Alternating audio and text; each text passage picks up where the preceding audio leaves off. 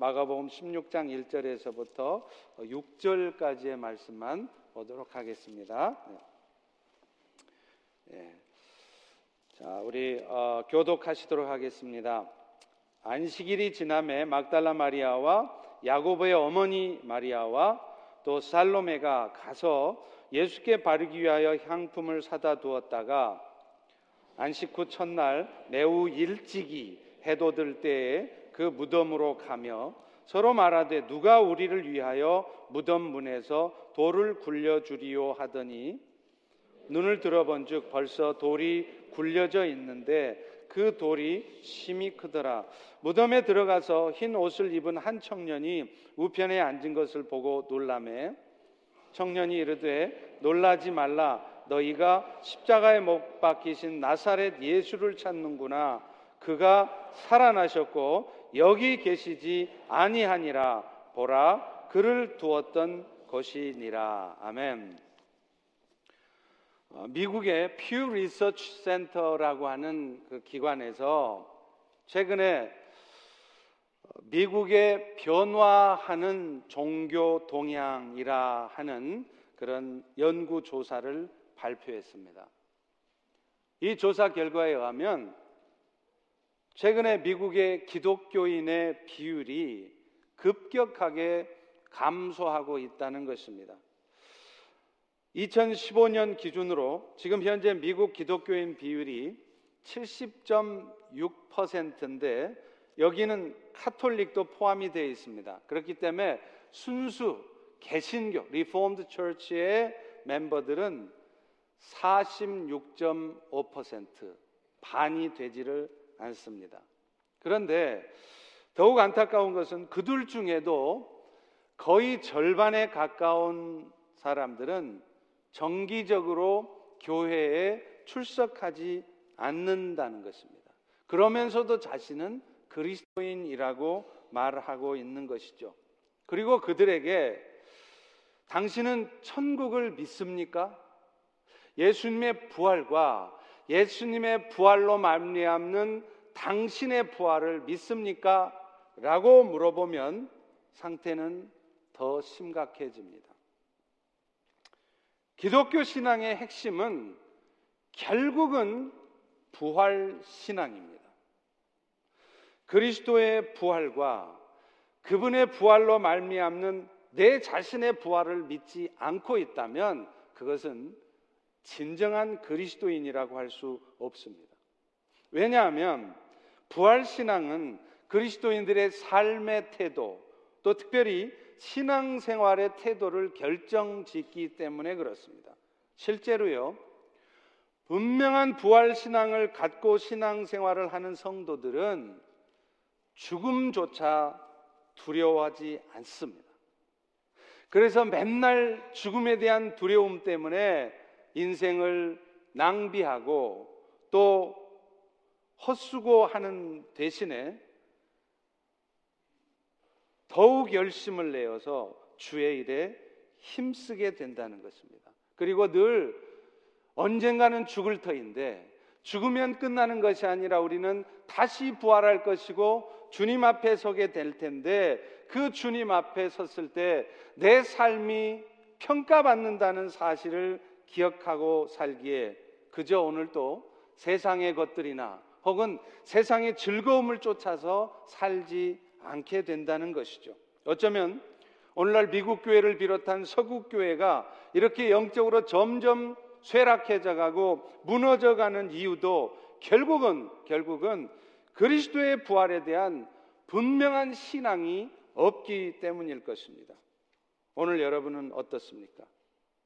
부활에 대한 확신이 없기 때문에 신앙생활을 해줘, 이렇게 예배 나오고 교회는 다녀도 그저 예수님 때문에 이 땅에서 내가 살아갈 때 어떤 축복을 받을까를 생각하며 내 인생이 이 땅에서 축복된 인생이 되기를 위해서 신앙생활을 하고 있지는 않는지, 그런 목적을 가지고 신앙생활을 하기 때문에 영원한 나라에 대한 기대나 또 그 나라를 위한 준비하는 삶은 살고 있지 않지 않는지 돌아보시면 좋겠습니다. 오늘 본문은 우리에게 예수님의 부활이 어떤 의미가 있는지를 잘 알려주고 있습니다. 안식일이 지나자 예수님을 쫓아다녔던 그 여인들이 이제 안식 후의 첫날, 그러니까 오늘날로 치면 지금 일요일입니다. 이 일요일 새벽에 예수님의 무덤을 찾아갑니다. 오늘 보면 1절과 2절의 말씀을 다시 한번 읽어보겠습니다. 시작.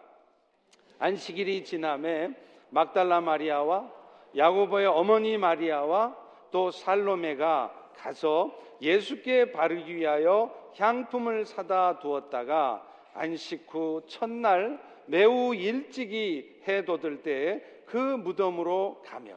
여러분, 원래 구약시대 안식일은요 금요일 저녁부터 시작을 해서 그 다음날 토요일 저녁이 되기 전에 끝나는 것입니다.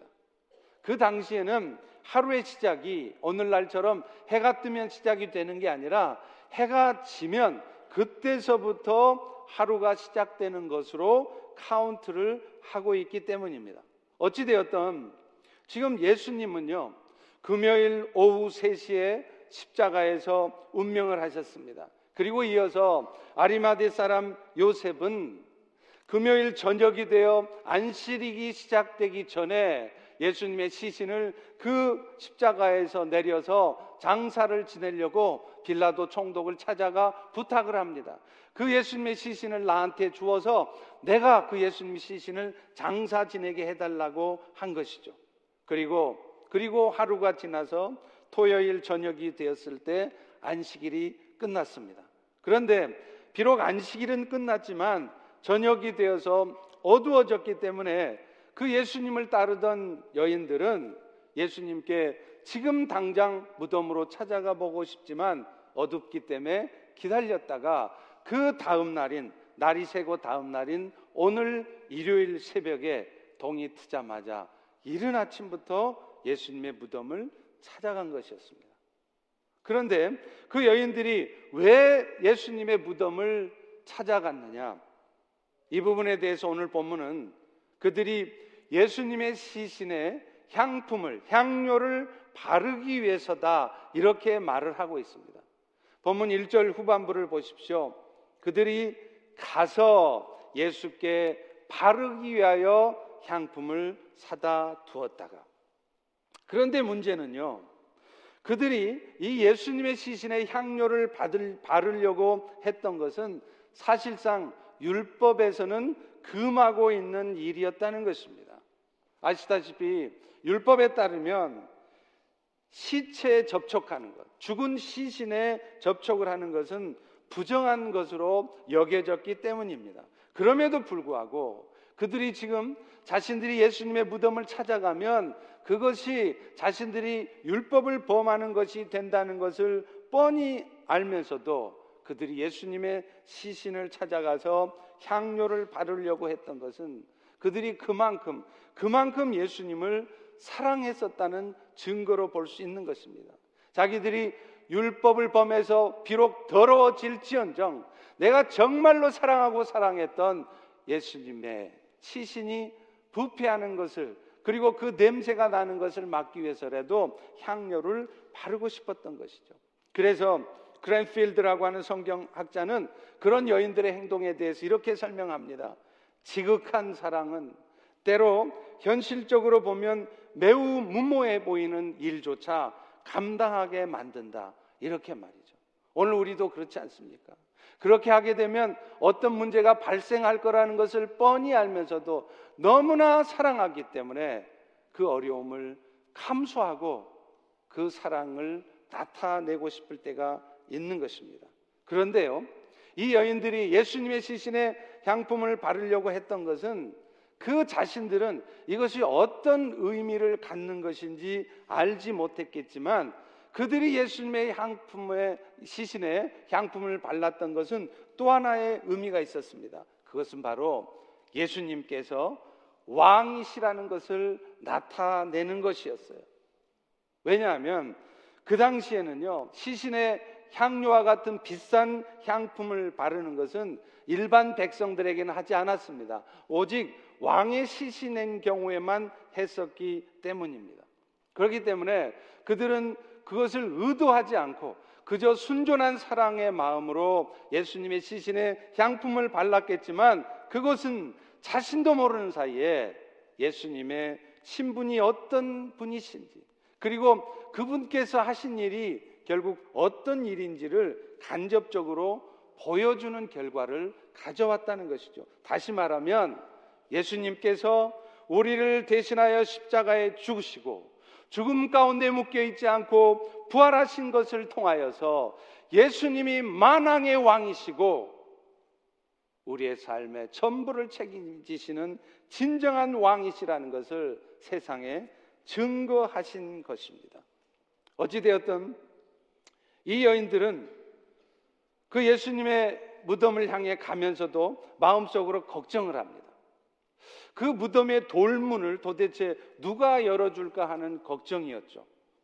당시의 무덤은요, 오늘날처럼 땅을 파고 매장하고 그렇게 하는 것이 아니라 자연적으로 형성이 된 굴이나, 혹은 그런 굴이 없으면 큰 바위에 억지로 구멍을 파서 그 굴 안에 시신을 뉘어놓고 그 굴의 입구를 큰 돌로 막아 놓았기 때문입니다.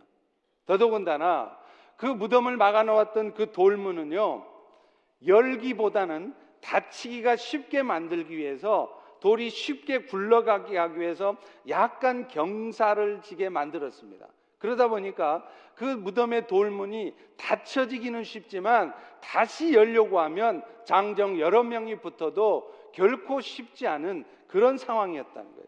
그렇기 때문에 오늘 3절의 말씀처럼 그들은 서로 말하되 누가 우리를 위하여 무덤의 문에서 돌을 굴려주리요 하면서 걱정하면서 무덤을 갔다는 것이죠. 그런데 여러분, 오늘 우리는 이런 여인들의 모습을 보면서 그 무덤의 돌문을 누가 열어줄까 걱정하면서 가는 그 모습을 보면서 그 여인들이 도대체 얼마나 구체적인 계획, 어떤 준비가 없이 그 일들을 행하려 했는가를 우리는 알 수 있습니다. 더더군다나 그 여인들은요, 예수님의 시신에 향품을 바르려고 갔다는 것을 보면 그들은 아예 예수님께서 살아생전에 하셨던 말씀의 의미를 깨닫지 못하고 있었다는 것을 압니다. 예수님은 분명히 살아계실 때 제자들에게 말씀하셨어요. 내가 반드시 죽을 것이고 죽은 가운데 다시 살아날 것이라는 것을, 그리고 너희들보다 앞서서 갈릴리에 가 있을 거라는 걸 말씀하셨는데 그들은 그 예수님의 말씀을 깨닫지를 못했었던 것이죠.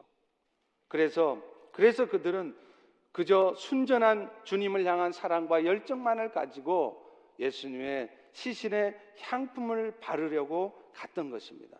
그런데 그렇게 오직 순전한 주님을 향한 그 사랑의 마음을 가지고 떠났던 그들 앞에 인류 역사에서 가장 위대하고 가장 놀라운 사건이 그들을 기다리고 있었습니다. 할렐루야! 할렐루야! 제가 할렐루야 하면 어떻게 하라고 그랬죠? 할렐루야! 할렐루야!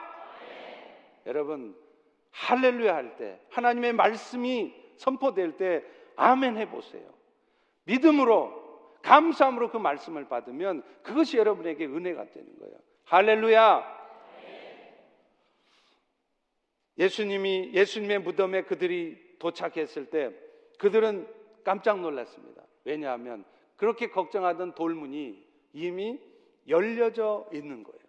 오늘 보면 4절에 보면 그 돌문은 심히 컸다고 말합니다. 바꿔 말하면 장정 몇 명이 달라붙어도 쉽게 열지 못할 돌문인데 그 돌문이 열려 있는 것입니다. 아니, 이게 도대체 어찌 된 일인가? 그런 생각 가운데 그들이 그 무덤 안에 들어갔을 때 그들은 또 한 번 놀랐습니다. 5절을 보십시오. 무덤에 들어가 보니 흰옷을 입은 한 청년이 우편에 앉아 있는지라 보고 놀라며, 그 무덤 안에 흰옷을 입은 청년이 예수님이 누우셨던 자리의 우편에 앉아 있었다는 거예요. 그런데 여러분, 그들이 진짜 놀란 것은 또 하나가 있었습니다. 진짜 놀라운 일이 하나 더 있었는데, 그것은 당연히 누워 있어야 될 예수님의 시신이 자신들의 눈앞에 보이지 않는 것이었습니다. 그때 무덤 안에 있던 흰옷 입은 청년이 말을 합니다. 우리 다 같이 6절을 읽어봅니다. 이 6절의 말씀은 인류 역사를 바꿔놓은 말씀이에요. 그러니까 큰 목소리를 한번 읽어보겠습니다. 시작! 청년이 이르되 놀라지 말라, 너희가 십자가에 못 박히신 나사렛 예수를 찾는구나. 그가 살아나셨고 여기 계시지 아니하니라. 보라, 그를 두었던 곳이니라. 이 사건을 동일하게 쓰고 있는 마태복음 28장 3절에 보면, 그 흰옷을 입은 청년은 형상이 번개 같고 눈같이 흰옷을 입은 천사라고 말하고 있습니다. 그런데 그가 전해준 말은 그야말로 인류의 역사를 바꿔놓을 가장 위대한 말이었습니다. 그가 살아나셨고 여기 계시지 아니하니라. 여기서 살아나셨고라는 동사는 헬라어로 하면 에게르테라는 단어를 쓰고 있습니다. 이것은 여러분들은 잘 모르시겠지만 헬라어 용법상 제1단순 과거 수동태라는 것입니다. 이것이 뭘 의미하느냐면, 예수님께서 살아나신 것이 예수님 자신이 스스로 부활하신 것이 아니라 하나님에 의해서 살리심을 받은 거라는 거예요. 그래서 그것이 수동태라는 것이고, 그것이 단순 과거, 특별히 제1단순 과거형이라는 것은 과거에 발생된 그 역사적 사건이 지금도 계속되어지고 앞으로도 영원히 계속될 것이라는 것을 의미하는 거예요.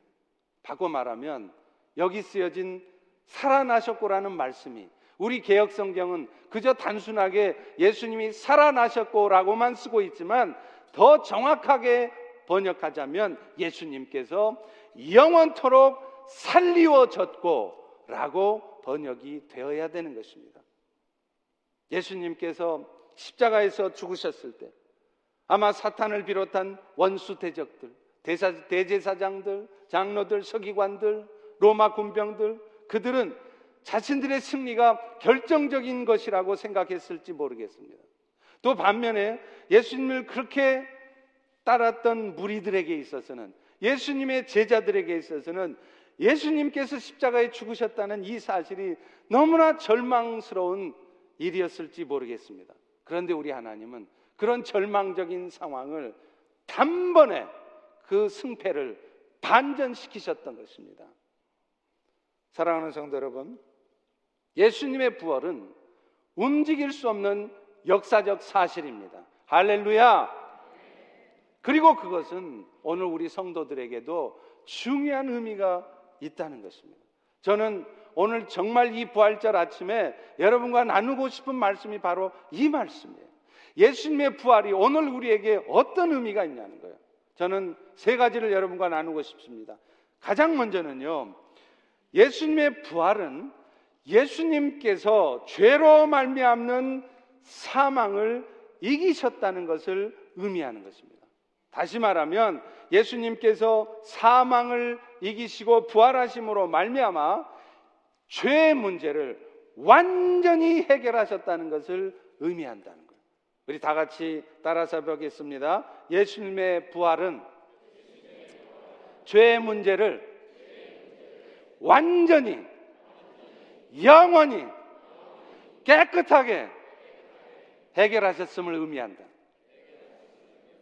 여러분, 만약에 예수님께서 우리의 죄를 대신 씻기 위하여 십자가에 죽으셨지만, 그 예수님이 십자가에 죽기만 하시고 계속해서 십자가에 매달려 계시거나 계속해서 예수님이 그 죽음 가운데 있었다면, 그 대속적인 죽음은 완전한 효력을 갖지 못하게 되는 것입니다. 왜냐하면 예수님께서 죄의 대가인 죽음을 문제를 해결하셨다는 것은 예수님이 그 죽음을 이기시고 부활하셔야, 죽음을 이기시고 살아나셔야 비로소 예수님이 죄의 문제를 완전히 해결하셨다는 증거가 되기 때문이에요. 그런데 우리 예수님은 십자가에 죽기만 하신 것이 아니라, 그 죽음에 계속 묶여 있는 것이 아니라 죽음을 깨고 살아나셨습니다. 그것은 예수님께서 우리의 죄를 대신해서 죄의 대가를 치르기만 한 것이 아니라 그 죄가 갖는 모든 문제, 죄로 말미암는 책임, 죄의 오염, 모든 죄의 문제를 완전히 해결하셨다는 것을 의미한다는 거예요. 그래서 로마서 4장 25절에도 예수는 우리가 범죄한 것 때문에 내어줌이 되었고 또한 우리를 의롭다 하시기 위하여 살아나셨느니라. 예수님이 십자가에 죽기만 하시면 그것은 우리의 범죄한 것을 해결하는 것이지만, 예수님이 살아나셨기에 오늘 여러분은 죄가 용서되었을 뿐만 아니라 하나님 앞에 의로운 자가 되었다는 거예요. 오늘 여러분이 어떤 연약함, 어떤 부족한 모습 가운데 살고 있을지라도 그 예수님 때문에 오늘 여러분은 의로운 자가 되었다는 것입니다. 할렐루야, 할렐루야. 두 번째, 예수님이 부활이 우리에게 주신 은혜는 뭐냐면, 예수님께서 죄의 문제를 해결하셨다는 그런 사실의 당연한 논리적 귀결로 오늘 우리에게도 예수님이 부활을 가져다 주셨다는 겁니다. 우리 다 같이 따라서 읽겠습니다. 예수 부활, 내 부활.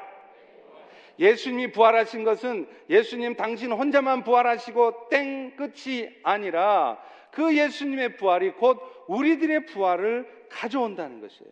왜냐하면 예수님이 죄의 문제를 해결하셨다는 것은 우리가 그 예수님 때문에 더 이상 죄의 결과인 죽음에 묶여있지 않아도 된다는 것을 의미하기 때문입니다.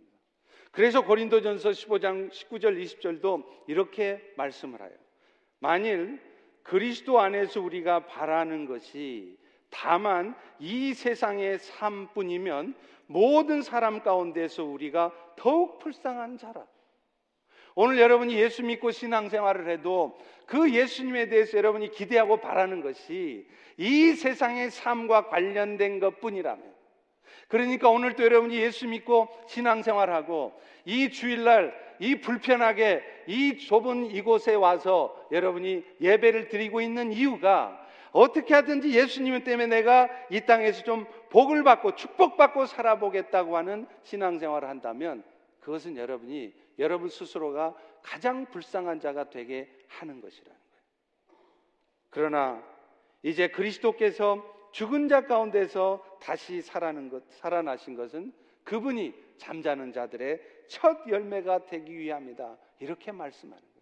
오늘 우리가 예수를 믿고 신앙생활하는 것은, 우리가 예수님에 대해서 바라는 것은 이 땅의 삶이 예수님으로 말미암아 축복된 삶이 되기 위한 것이기도 하겠지만, 궁극적으로는 예수님이 첫 열매가 되셨던 것처럼 오늘 우리 모두도 예수님처럼 부활할 것을 기대하기 때문이라는 거예요. 여러분, 첫 열매가 있다는 말은 무엇을 전제하는 말일까요? 그 첫 열매를 이어서 둘째 열매, 셋째 열매, 14만 4천 열매, 1억 번째 열매가 있다는 거예요. 예수님이 처음 부활하신 것처럼 여러분도 이제 주님이 다시 오시는 날 두 번째, 세 번째, 아니 1억 번째 부활을 모두 다 하게 될 것이라는 것입니다. 할렐루야. 그렇기 때문에 사실 오늘 우리가 부활신앙으로 무장하고 살아가야 된다는 거예요. 사실 우리가 부활신앙으로 무장을 하면요, 겁날 것이 없습니다.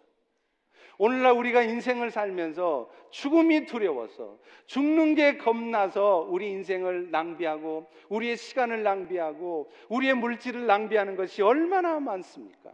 그런데 부활신앙으로 우리가 무장을 하면 우리 앞에 죽음이 다가와도 망설일 것이 없다는 거예요.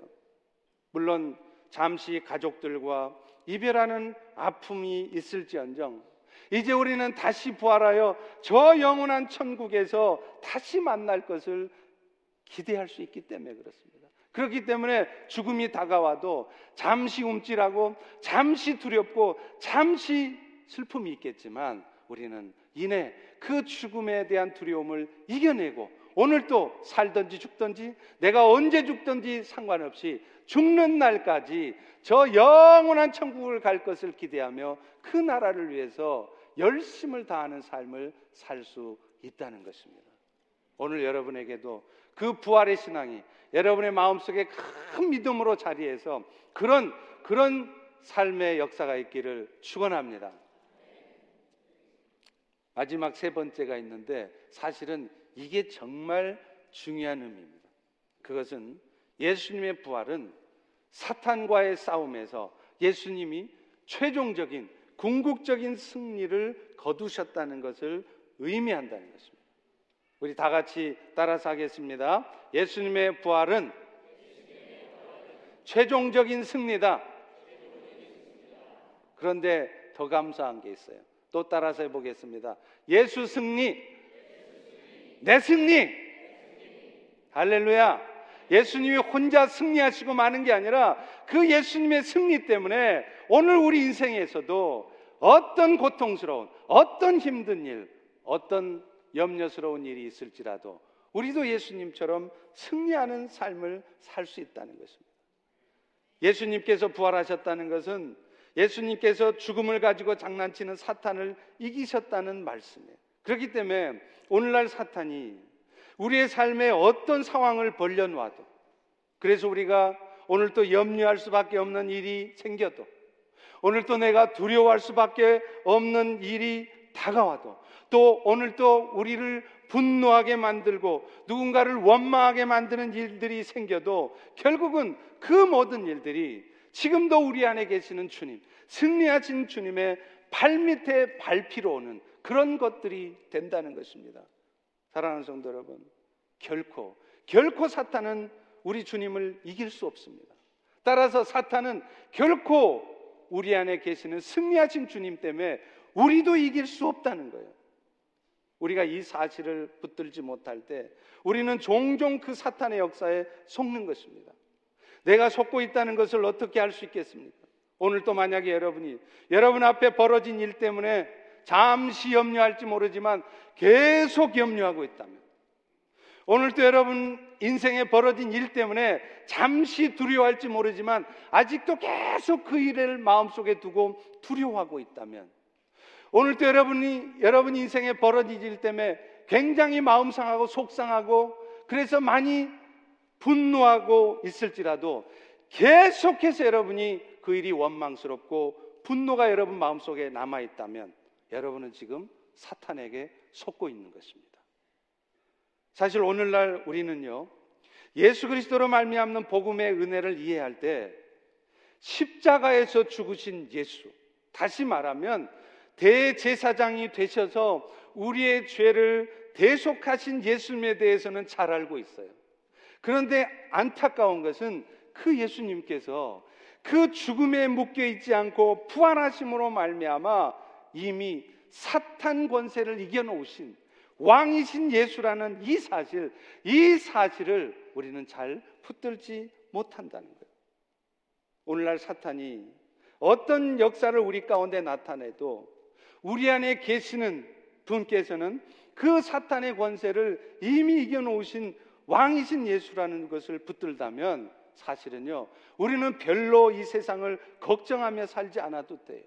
두려워할 일이 없습니다. 왜냐하면 사탄이가 어떤 역사를 여러분 인생에 벌여놔도 결국은 이미 이겨놓으신 주님께서 그 모든 사탄의 역사로 말미암아 하나님의 뜻이 이루어지지 않는 그런 일이 없도록 그 사탄의 역사를 바꾸어서 여러분을 향한 하나님의 뜻이 이루어지게 역사하시기 때문에 그래요. 여러분, 그래서 제가 늘 얘기하지 않습니까? 우리 휄로쉽교회 부임한 지 제가 3년 반이 됩니다. 이 3년 반 동안 제가 줄기차게 강단에서 계속해서 말씀한 것이 무엇이었습니까? 주님이 일하신다는 거예요. 주님이 역사하신다는 거예요.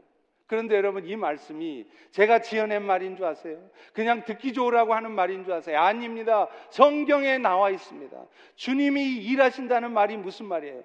God works 아니에요. 여러분이 너무나 잘 아시는 로마서 8장 28절의 말씀, 하나님의 목적대로 부르심을 입은 여러분들에게는 어떤 일도 모든 것이 다 결국에는 합력해서 선을 이루는 데 사용될 것이다. 영어 성경에 어떻게 되어 있습니까? In all things, God works. In bad things or in good things, in all things, God works. 그런데 그 God가 누구를 위해서 일한다고요? 하나님의 뜻대로 부르심을 받은 여러분들의 선, 여러분들을 향한 하나님의 선한 뜻이 이루어지도록 지금도 주님이 일하신다는 겁니다. 나의 연약함 때문에 뭔가 불편한 상황이 생길지라도, 그래서 그 잘못한 나 때문에 하나님으로부터 나는 징계를 받고, 그래서 나는 어려움을 겪을지 모르지만, 여러분이 궁극적으로 붙들어야 될 말씀, 그런 상황 속에서 여러분이 놓치지 않아야 될 것은 그런 일들로 말미암아 결국은 하나님의 뜻이 이루어지지 않는 일, 그런 일은 없다는 거예요. 결국에는 그런 상황 속에서도 하나님의 선한 뜻은 반드시 이루어지고야 한다는 거예요. 그러니 여러분이, 왜 여러분이 그 결과를 미리 걱정하십니까? 내가 걱정할 일이 아니라는 거예요. 내가 두려워할 일이 아니라는 거예요. 내가 분노할 일이 아니라는 겁니다. 왜요? 내가 잘했기 때문이 아니라, 내가 부족하고 내가 잘못되어도 하나님은 그런 모든 일들 가운데 반드시 다시 당신의 뜻을 이루시고야 만드는, 이게 바로 God works예요. 사탄은 끊임없이 우리를 넘어뜨리려 하고, 교회를 넘어뜨리려 하고, 여러분의 가정을 깨뜨리려고 합니다. 그래서 그런 일을 이루기 위하여 생각지도 못한 방법을 통해 우리를 공격합니다. 그리고 실제로 그런 공격 앞에 우리는 속수무책 넘어지기도 하고요, 자빠지고 쓰러집니다. 속아 넘어가서 그런 상황이 휘둘리고, 그래서 어느 순간에는 온통 그냥 세상 살고 싶지 않은 거예요. 내가 이렇게 세상을 사느니, 이렇게 어려운 가운데 힘든 가운데 버티며 사느니 내가 빨리 죽고 싶다, 그런 마음이 들 때도 있습니다. 그래서 어느 순간에는 도무지 세상 살고 싶지 않은 사람처럼 말하고 행동하고 그렇게 만들기도 한다는 거예요. 그렇지만 그 순간에도 우리가 반드시 기억해야 될 거 있습니다. 정신 바짝 차리고 기억해야 될 것이 있습니다. 그게 바로 God works라는 거예요. 주님이 지금 이 순간에도 일하고 계신다는 거예요. 어떤 사탄의 역사가 있어도 결국에는 그 모든 일이 하나님의 허락하심 가운데 있는 일인데, 그 일들을 통하여서 이미 승리하신 주님이 결국에는 하나님의 선한 뜻이 이루어지도록 그 모든 역사를 바꾸시고야 만다는 것입니다. 여러분, 제가 중국에 갔을 때 조선족들이 종종 그런 얘기를 해요. 일 없습니다. 처음에 저는 그게 무슨 말인가 했어요. 일이 없다? 뭐 할 일이 없다는 얘기인가? 한가하다는 얘기인가? 근데 그 얘기가 아니더라고요. 일 없습니다, 이 말이 뭐냐면 걱정할 거 없다, 이 말이에요. 괜찮다, 이 소리예요. 여러분도 마찬가지예요. 여러분 인생 앞에 벌어진 일 때문에 지나치게 염려하지 마세요. 지나치게 어둠에 빠지지 마세요. 진짜로 일 없습니다. 우리 다 같이 한번 따라서 하겠습니다. 일 없습니다. 일 없습니다. 별일 없어요. 왜 그렇게 걱정하세요? 왜 그렇게 두려워하세요? 왜 그렇게 분노하세요? 별일 없어요. 우리는 부족하고 우리는 잘못할지라도 하나님은 결코 그 잘못된 상황을 방치하지 않으세요. 당신의 뜻을 반드시 이루신다는 거예요. 선한 뜻을 이루신다는 거예요. 그것을 믿을 때 우리는 그 상황에 휘둘려서 마음 뺏겨서 코 빠뜨리고 마음 빠뜨리고, 그래서 절망과 낙심 가운데, 두려움 가운데 있지 않는 것입니다. 오늘 또 그런 상황 속에서도 흔들림 없이 주의 나라를 바라보며 그 나라를 위해서 내가 가야 될 길을 가고 내가 해야 될 일을 하는 것이에요. 이것이 주님의 승리가 내 승리가 되는 삶입니다. 여러분, 요한계시록을 보면요, 세 군데 반복되는 말씀이 나와요. 여러분, 요한계시록 읽으면 다 어렵다 그래요. 사실 요한계시록은 상징적인 표현들이 많으니까 성도들이 잘 이해가 안 됩니다. 그러다 보니까 이단들이 가장 많이 장난치는 본문이 바로 요한계시록 본문이에요. 그런데 여러분 기억하십시오. 요한계시록 어렵게 생각하지 마세요. 이 세 군데 말씀만 짚으면 요한계시록 끝납니다. 요한계시록에 계속 반복되는 말씀이 있는데, 그게 뭐냐면 왕노릇하리로다 하는 말씀이에요. 그런데 이 말씀을 들으면 우리는 그 왕노릇이 아마 하나님이 혹은 예수님이 혹은 성령 하나님이 왕노릇 하신다는 말씀인가? 그렇게 이해하기 쉽습니다. 그런데 계시록 말씀은 그 말이 아니에요. 예수님 때문에, 이미 승리하신 예수님 때문에 오늘 또 여러분이 왕노릇 한다는 거예요. 그리고 그것도 죽은 다음에 영원한 천국에 가서나 예수님과 함께 왕노릇하는 게 아니라 오늘 이 땅에 살아 숨쉬는 이 세상의 삶을 살면서도 여러분 예수님 때문에 왕노릇할 것이라고 선언하고 있다는 거예요. 계시록 5장 10절에 보면 그들로 우리 하나님 앞에서 나라와 제사장들을 삼으셨으니 그들이 어디서 왕노릇한다고요? 땅에서 왕노릇하리로다. 오늘 여러분도 예수님 때문에 여러분의 어줍지 않은 그 실력, 여러분의 어줍지 않은 노력이 아니라 예수님 때문에 여러분들도 사탄에게 지지 않고 사탄의 역사에 휘둘리지 않고 마음 뺏기지 않고 왕노릇하며 산다는 거예요. 그것뿐입니까? 계시록 20장 6절에 보면 그들이 하나님과 그리스도의 제사장이 되어 1000년 동안 그리스도와 더불어 왕노릇하리로다. 계시록에 나오는 1000년 왕국이 실존하는 1000년 왕국이냐, 아니면 실제적으로는 없이 그냥 상징적인 표현이냐, 상관없습니다. 그 1000년 왕국이 있든지 없든지 상관없지 1000년 왕국 동안에도 예수님 때문에 우리가 왕노릇한다는 거예요. 그리고 말할 것도 없이 계시록 22장 5절에 보면 이제 예수님이 오셔서 이루신 그 새하늘과 새 땅, 그 영원한 천국에서 우리는 왕노릇한다는 것입니다.